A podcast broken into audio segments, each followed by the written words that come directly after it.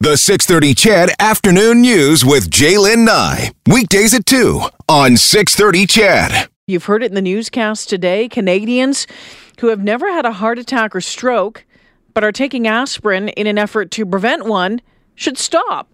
New research from the U of A says unless you've already had a heart attack or stroke, you may be increasing your risk of major internal bleeding. The study was co authored by Dr. Michael Kolber with the Department of Family Medicine at the U of A. And uh, Dr. Kolber, welcome to the show. Thanks for joining me this afternoon. Oh, thanks for having us. All right, I'm guessing it's uh, it's been a pretty uh, it's been a pretty busy day for you. As soon as this media release went out, I can tell you that it had our newsroom talking. I mean, people have been taking aspirin what since the 90s to prevent heart issues. Yes, yeah. Initial uh, information or research came out uh, late 80s, early 90s, and we thought uh, that it probably made sense to encourage patients over the age of 50 who have not had a heart attack or stroke to take an aspirin to prevent a future heart attack or stroke. All right, and so for for uh, a couple of decades, folks have been doing this, and uh, you and a colleague decided to look in, uh, look at it closer. Why was that? Why did you decide decide to say, hey, you know, we need to we need to look at this? Well, we we need to look at it because when you actually look back at the original studies, the original studies were actually flawed, and some of the flaws would include would include the types of patients included. So they actually included either physicians or nurses, which are not generalizable to our population. They also actually had a run-in, which patients were people that would potentially could go in the study were given an aspirin, and if they had problems with bleeding or problems with adverse events related aspirin, they were not encouraged to continue the study or go into the study. And then finally, they actually studied, stopped studies early. If one study found a benefit, the other studies kind of said, "Well, we think we have our answer," and then we closed it. And so, if you, the devil's in the details, and we thought that the evidence would evidence did support taking an aspirin to prevent future heart attacks and stroke. And so, therefore, we've had a generation of, of patients that we as clinicians have encouraged to take an aspirin based on that evidence.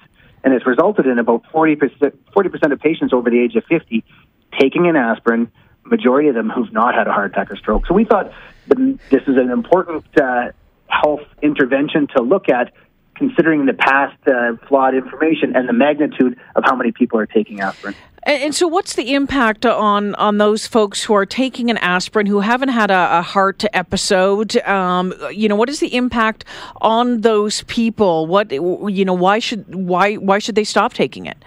Well, these three large studies uh, were in the range of twelve to seventeen thousand patients in a multiple uh, different jurisdictions and actually were, these patients were randomized to, to take an aspirin or a placebo pill. So not to stop the aspirin, but to take an aspirin or a placebo pill, and they followed them for five to seven years, irrespective of if they were just moderate cardiovascular risk, so just kind of general mm-hmm. Canadians. If they were diabetic, there was another study, and the other study was elderly patients with a mean age about 74.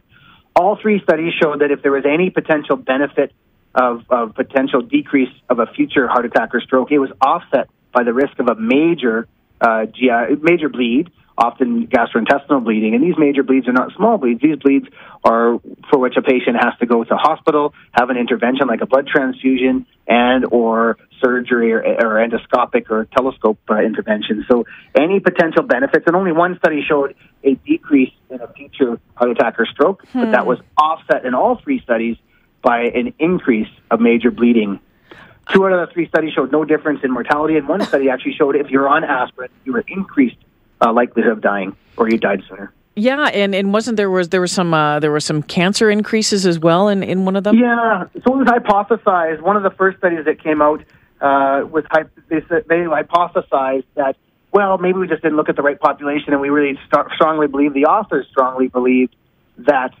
future uh, cancers and or cancer deaths would be decreased but the subsequent studies looked at that and found no difference in cancer, no difference in cancer death. Mm, okay, um, that that internal bleeding. I mean, I, I mean, we, we've we've we've talked in the past, and we know that um, aspirin and, and and different drugs can be hard on your stomach. Um, I'm thinking, you know, one aspirin a day really can it cause that much damage? You, you know, I think it obviously depends on the individual and the person. So this is a group of large number of people, and you often have to study a large number of people to find adverse events in so, so a large number of people for a large period of time, long period of time. And so you're right. You think that baby aspirin is, is safer because it's a smaller dose, but that's, the evidence on that isn't that strong either. So really, a baby aspirin is probably as harmful as a regular 325 aspirin. Well, interesting. Dr. Mike Kolber joining me this afternoon. So, how many Albertans who've never had a, a cardiovascular event are taking aspirin as a preventative measure uh, right now? Do you believe? Yeah, so we did a study a few years ago, and we actually looked at both rural and urban populations, and we actually found that 40% of patients over the age of 50 were taking an aspirin, and the majority of them were taking it to prevent a first time heart attack or stroke. On the flip side of that, we actually found patients that do have do have heart disease or a previous stroke that actually some of those patients are not taking aspirin. and for those patients, the evidence does support that the potential benefits outweigh the potential harms. So we find a bit of an aspirin gap where people who probably don't need it are taking it, and those that really should take it aren't taking it. That evidence uh, for the 40% has actually been extrapolated or similarly reported across North America. Every time we look at the, every time it's been looked at, 40 to 50 percent of the patients over the age of 50 are taking aspirin, and majority of them for primary cardiovascular prevention. So, doctor, I mean, just to just to be clear, so if someone's just tuning in right now and thinking, "Oh my gosh, I've been taking aspirin for baby aspirin for 10 years or whatever," again, let's break it down. If you have never had a, a heart uh, issue, a cardiovascular issue, um, there's no need to be taking aspirin according to your studies according to the synthesis of the three largest and best, and this is the greatest evidence that will ever come to answer this question, I don't think there'll be any future studies based on this. I think that if you're comfortable, if you look at the evidence and you're comfortable incorporating evidence into your own clinical decision making, I think that if you have not had a heart attack or stroke, that the likelihood of getting any benefit is likely offset by the potential harm. And so if you're comfortable with that, I would encourage you to stop taking the aspirin.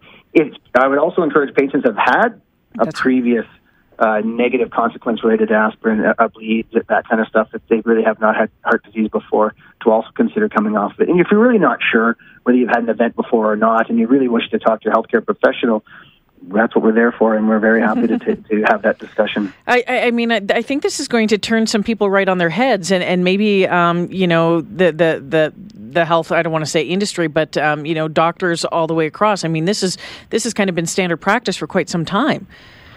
You, you know, it, it has, um, and again, the devil's in the details.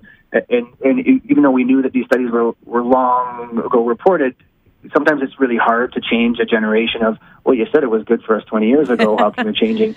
And I think that's the beauty of medicine is when better evidence does come out, it's our job to to simplify it, uh, synthesize it, and then disseminate it so so both patients and uh, healthcare professionals can make uh, shared informed decision making to the benefit of their patients. Uh, doctor, if no to aspirin, um, and I'm going to ask you this, um, knowing knowing the answer, but knowing that a lot of folks, um, I think, would rather take an aspirin than maybe cut back salt, maybe lose a, a bit of uh, weight. If no to aspirin, what can we do for preventative measures?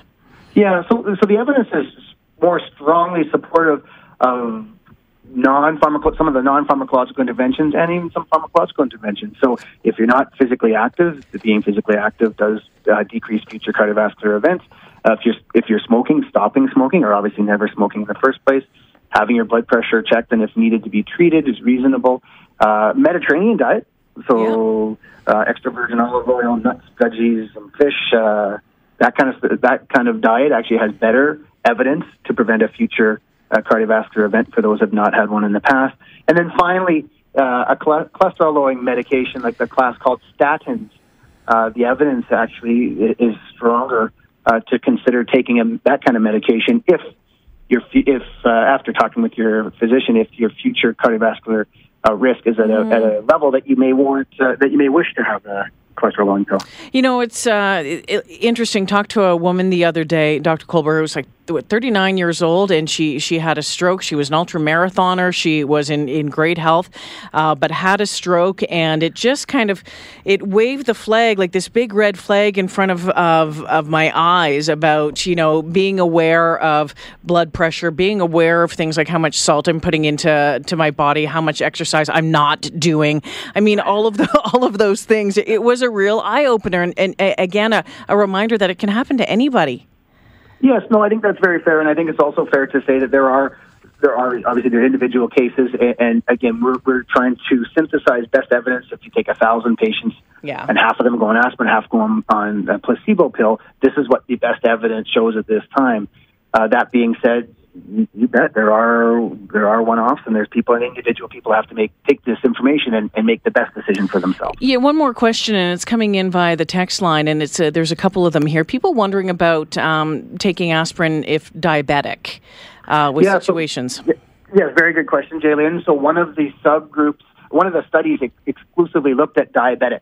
So again, they took 15,000 diabetics, randomized them to take an aspirin or a placebo pill, and then follow them for five or six years. And again, for them, they that group they found a one percent absolute decrease in cardiovascular events, but that was offset by a one percent absolute increase in major GI bleeding, and mortality was the same. Oh, interesting. So at the end of the day, if you have any questions, talk to your doctor.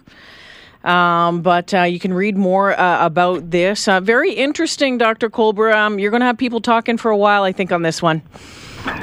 Well, we just hope that they uh, use the best information to make a, a, a well informed decision for the betterment of themselves. I appreciate you taking the time this afternoon. Thank you so much.